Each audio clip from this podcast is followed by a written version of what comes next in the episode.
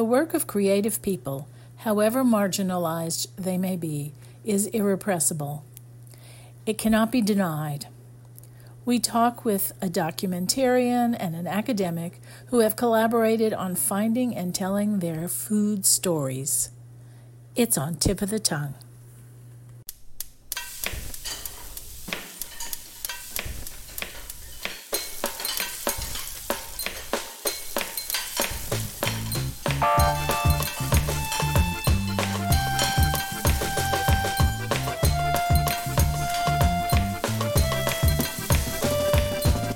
To Tip of the Tongue, a podcast on the Nitty Grits Network, where we explore the intersection of food and drink and museums. This is Liz Williams.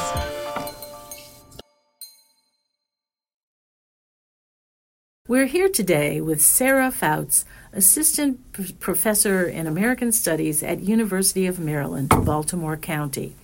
She has a forthcoming book on street food vendors and day laborers in post Katrina New Orleans with UNC Press. And we're here with Fernando Lopez, local documentarian focusing on documenting black and brown life and culture in the Deep South. Welcome. Thank you. Nice to be here. So, I know we've worked together here at the museum on a project. Why don't you tell us a little bit about that? So, from 2022 to 2023, we were working on a project called Project Neutral Grounds at this at the intersection of street food, food, people, and the hustle is the full title. And it was Fernando and I, along with Toya X Lewis, working on the project. And we really the idea was to help bring together different street food vendors of different levels and different experiences, but focusing on black and immigrant, black and brown street food vendors in the city. Talk? Yeah, I think mostly the focus was to highlight how the landscape has sh- changed and reshaped since Katrina, and how not only immigrants from different parts of Latin America but from other parts of the world had influenced the local cuisine and also all these new trends of you know veganism and healthier eating. And yeah like Fouts mentioned we tried to make it highlighting these you know two very particular communities which is immigrants and local New Orleanians. And yeah you know we made it bilingual making sure everybody had you know an opportunity of understanding you know the, the the information that we were trying to convey. And so, what have you done with that material? Have you shown the documentaries? What have you been doing? Yeah, we had two events here. Uh, well, when we're talking about uh, Project Neutral Grounds, we did have two events here in the museum where we are currently now, and then from there, another project came out with the Library of Congress and we made another two films with the same material, or did you no, do something else? Was, so tell it was us about different. that. Yeah, do you want to like talk a little bit more about that? Yeah, well, I'll back up and do just kind of tell the stages of Project Yeah. Neutral Grounds because there was a, a pretty cool material that we used It was for like the storytelling Two project. years also Yeah, since we wrote. And and also, how many people did you right. w- talk to? I think that's important to know too. Mhm. Yeah, in total we had 11 vendors ranging from people who have brick and mortar restaurants now who started doing pop-ups and street food to people who still do pop-ups to candy ladies, the black New Orleanian tradition of, of selling food in the neighborhood to flea market vendors. So we had this kind of range of different people from different stages. And what we did was invite each vendor to the museum, to the demo kitchen to prepare a dish of their choice. So we did really great documentation of that process of them making the food. And then we ate, we shared the food. And that was meant to be material for these short bios and for the, the, the short documentary that we completed. And we did that for each person. And then we did day in the life kind of filming of each person where Fernando kind of, traced the, the life of each of the, the food vendors, whether it's like waking up at 5 a.m. If you want to talk about that uh, with the ERDs. To, Mhm. Yeah. Uh, yeah, it was three elements for each participant. It was the cooking demo, which we shot here at the museum, sit down interview, preferably at their homes, and those interviews were up to an hour, hour and a half.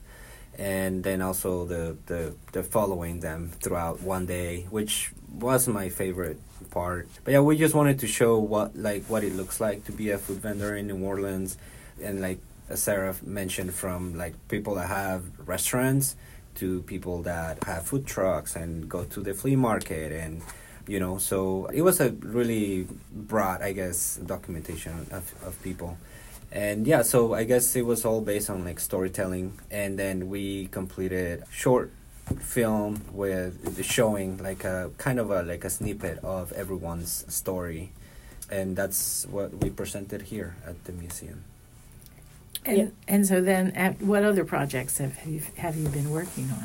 Well, so two part one with all that data, which I'm still working on, is to archive it with you all Mhm. at, at, at Nunez in the, the archives with the, the museum. And then the second part, it was during one of the demos, we invited a, a colleague of my colleague and friend of mine who is the folklorist at the Library of Congress with the American Folklife Center, Michelle Stefano, to come sit on a one of the demos. And then she invited us to do be part of the third of their homegrown foodway series, which is you know gave us funding, which we had funding from the Whiting Foundation to do Project Neutral Grounds. That's how we were able to do that project. And then she kind of pitched this idea to, to that we produce a couple films for the homegrown foodway series.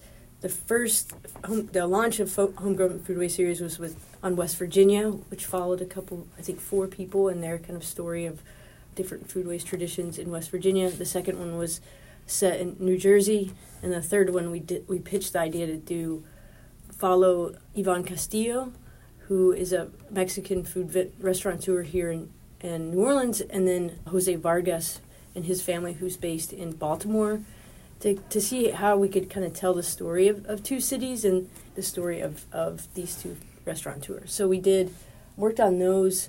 We got, that was really quick turnaround because we got the funding and then had a quick deadline. So we started filming here.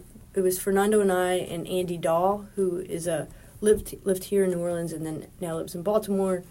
And so the three of us, he came to New Orleans and we shot at Ivan's restaurant over a weekend, and then after Mardi Gras last year, and then in April of 2023, we went to we brought Fernando up to Baltimore and then shot with Jose Vargas and his family. Kind of did similar kind of storytelling and and then put the films together and then had the launch of those in November 2023. So a lot. A Quick. lot, yeah. That sounds exciting, though. So, why did you pick New Orleans and Baltimore? Well, for me, I'm a, a professor. I teach and researcher. My research is based in New Orleans, but I do teaching projects that are around food and restaurateurs in Baltimore. So it was kind of paralleling two projects that I was working on with Project Neutral Grounds, which was kind of the impetus for the the project. And then it's like, well, you know, we're doing this project in it's called Sabor de Highlandtown, so it's a neighborhood in Baltimore, and it was like Jose Vargas' story would be great. It would be great to tell in parallel with with Ivan's story because they're both very different yet very similar. And maybe Fernando can talk about that in just a second. But that's how we like. That was really kind of the how we did it, and it was in, great to bring Andy to New Orleans and then Fernando to Baltimore, and kind of help shape these ideas. You want to talk about the What ex- what should I mention? well, just like what it was like. well, it's always great to, I guess, hang out with a lot of people and make good food because they're always feed you. So I was thinking when we just thought that when we were watching the films, I was like, yeah, we ate all of that, you know, every single dish.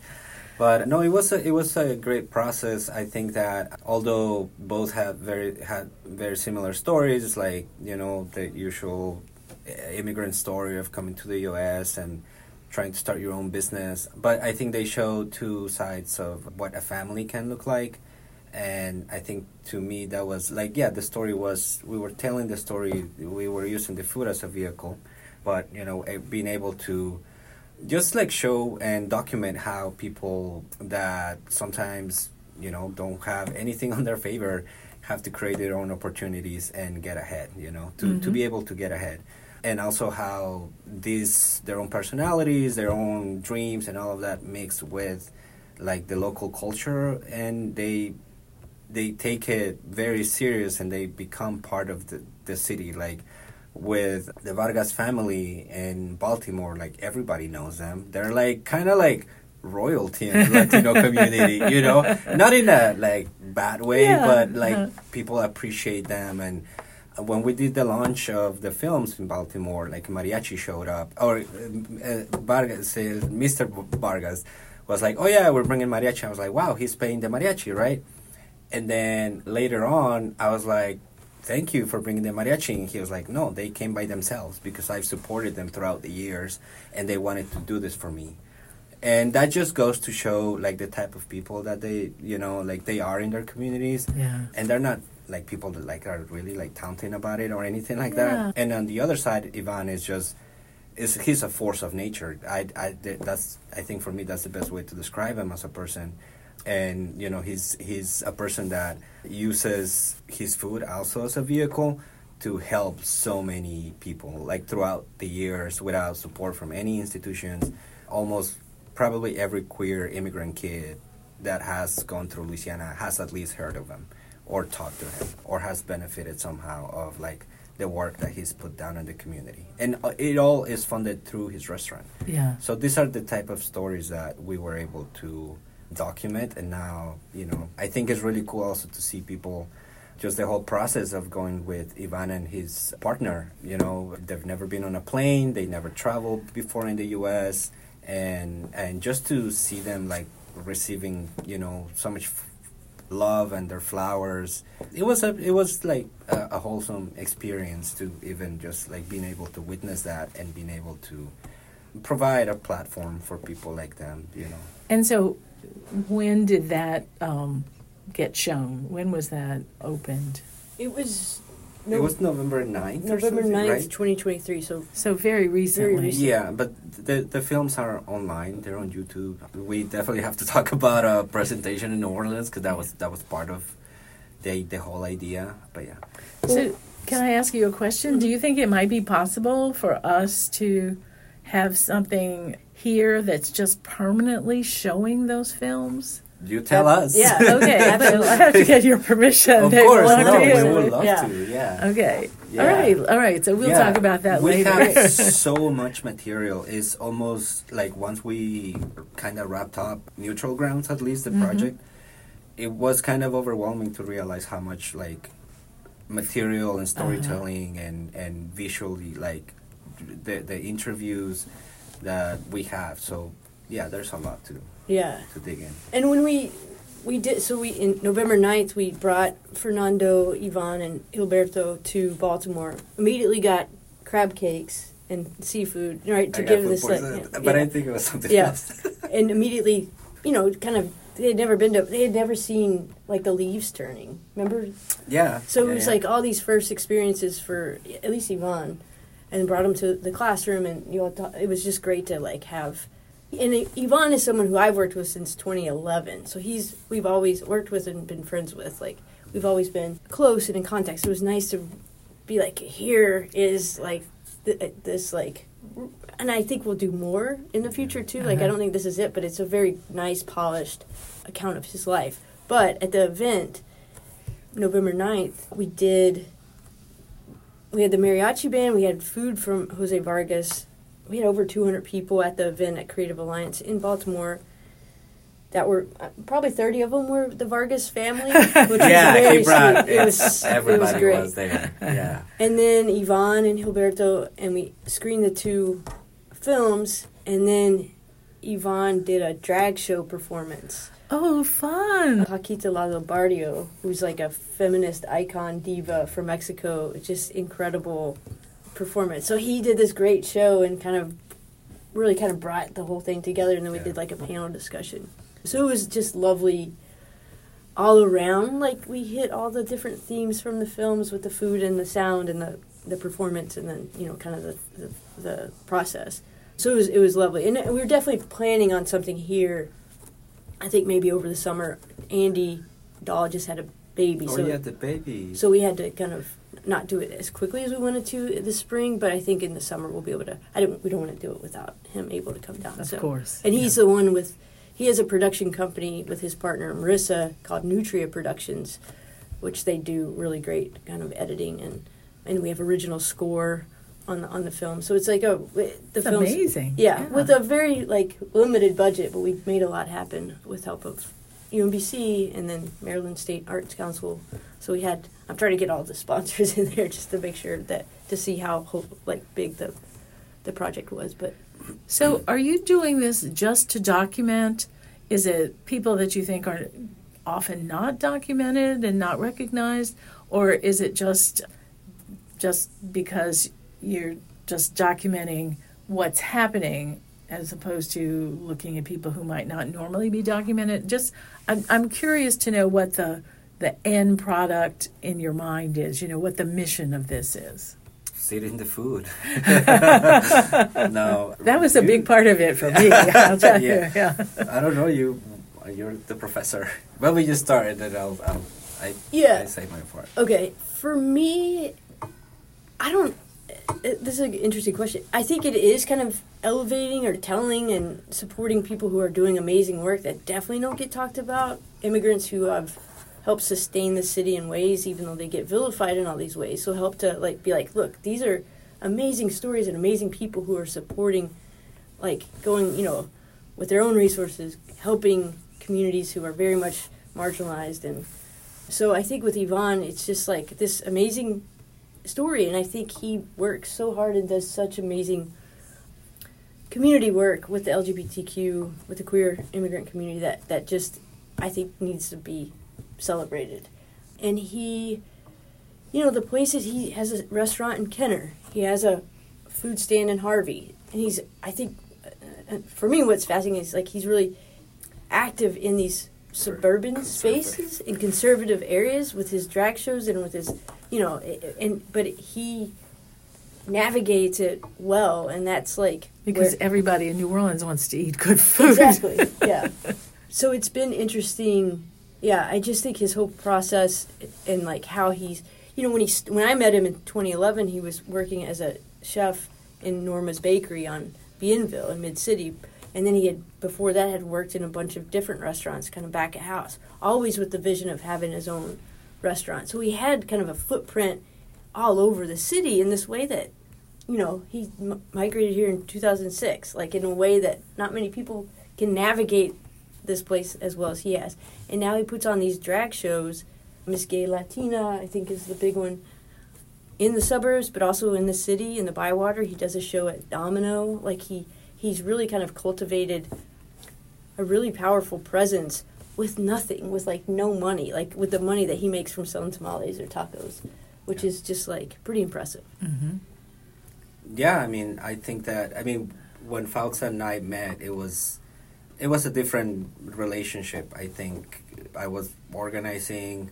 Fausta was still in school and was a volunteer with the organization I was working.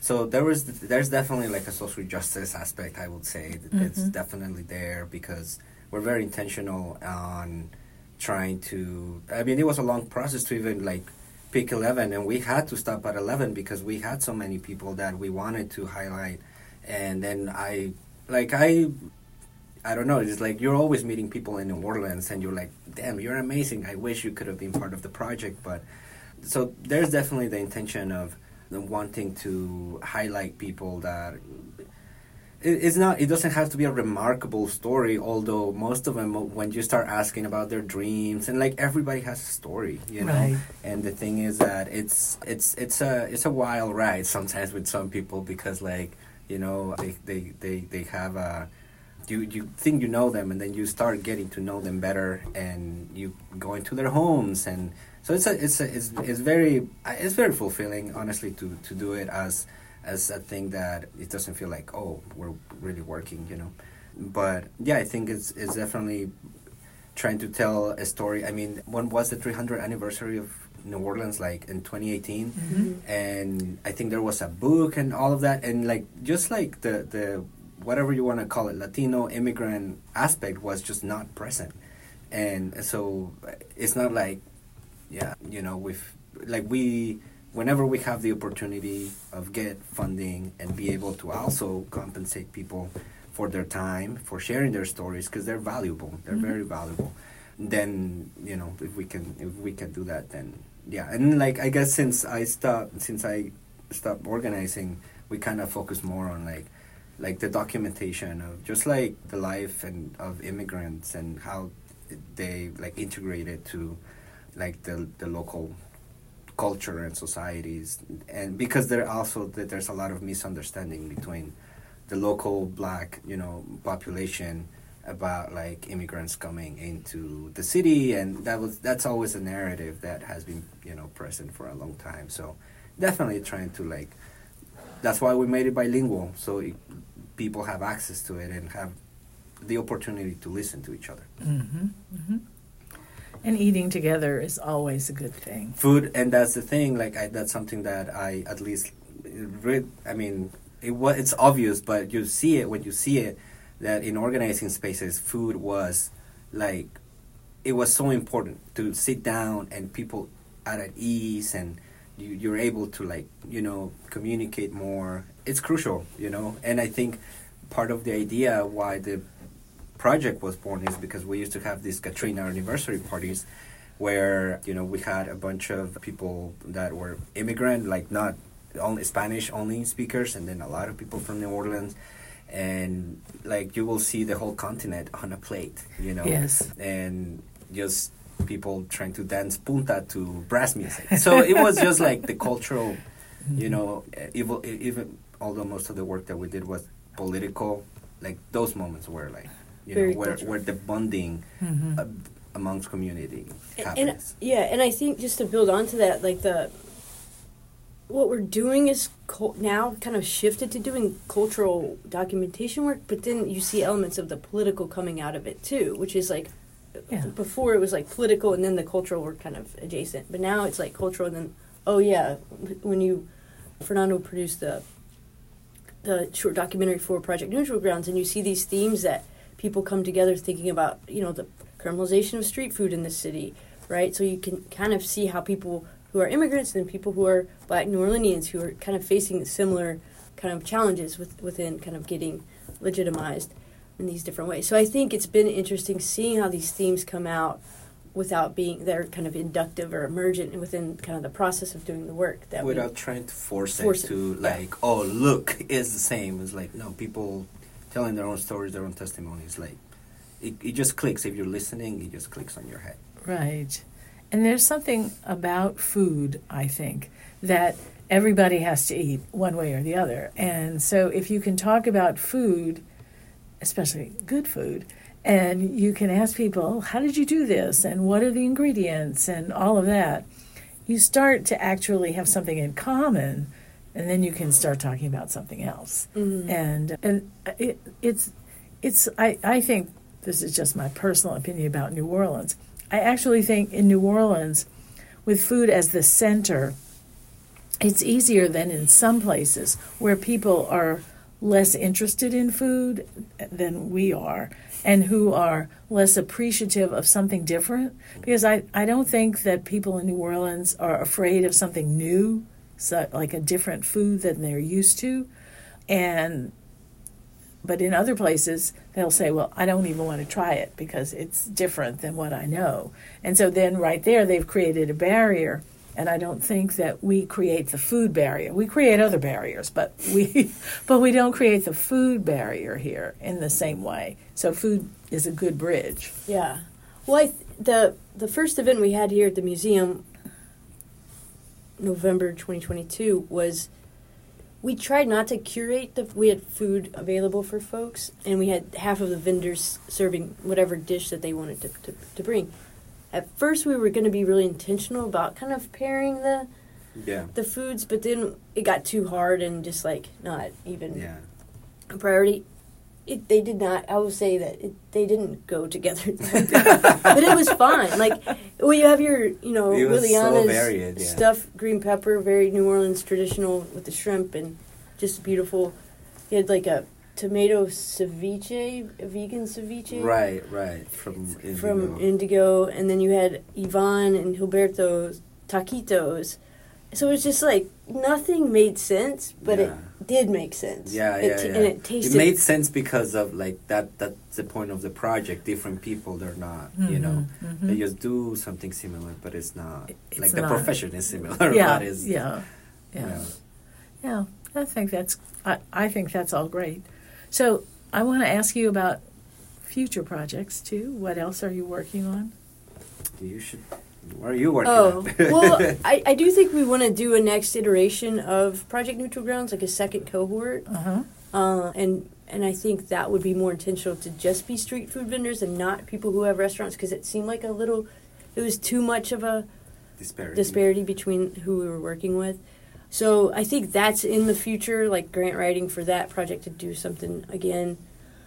For me, I have a, a, a book coming out in 2025 with UNC Press that really kind of is where I've been doing the core of this work. So a lot of these stories of Ivan will kind will come together, and a lot of the things that we've talked about with Fernando, it's kind of an ethnographic story, kind of telling this history since Katrina. So, if you're doing this book about street vendors, is it like historical, bringing us up to the few, you know, from the past into what's up now, or is it just about what's going on now? There's definitely some historical. It's set at the five different day labor corners that came that emerged after Katrina as kind of work sites for people to pick up, and at each of these sites were food vendors Mhm. because workers need to eat, and then other people started coming, and then some of those vendors became restaurants. Yeah, So- and so many people who were in town had no kitchen, and so they needed to eat too. yeah, so it's like how important these vendors were selling tamales or having their trucks bringing those in from Texas. How integral they were to the recovery efforts. They Yeah. were are as important as the construction workers. Yeah, oh, say. absolutely. absolutely, Yeah. yeah.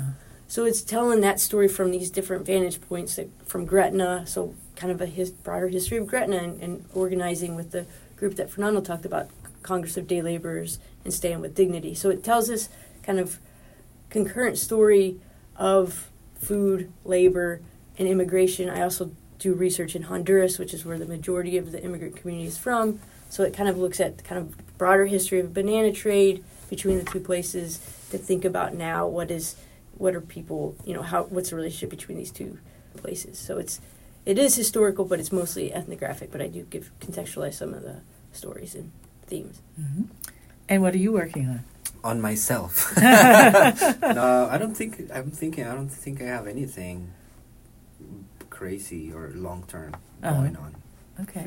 What do you do for well? What's your usual photography? Yeah, I, I mean, I do work with I work with the African American Museum as a resident photographer, and I I think I, this year I I don't know if you saw this new Krewe de Bhangra that they do like Bollywood. There's a bunch of like a oh, group of really? Indian, oh, no, I'm uh, not familiar with it, but uh, folks. now I need to know yeah, about it. it's, it's marching on Bohème and also on Muses and Iris, I think. But Oh, really? last year, yeah, because they were honestly Huge, yeah. so like they were the hottest group. When I'm Mhm. talking the hottest, I'm like people like. Have you heard that song Punjabi something? The one that was Mhm.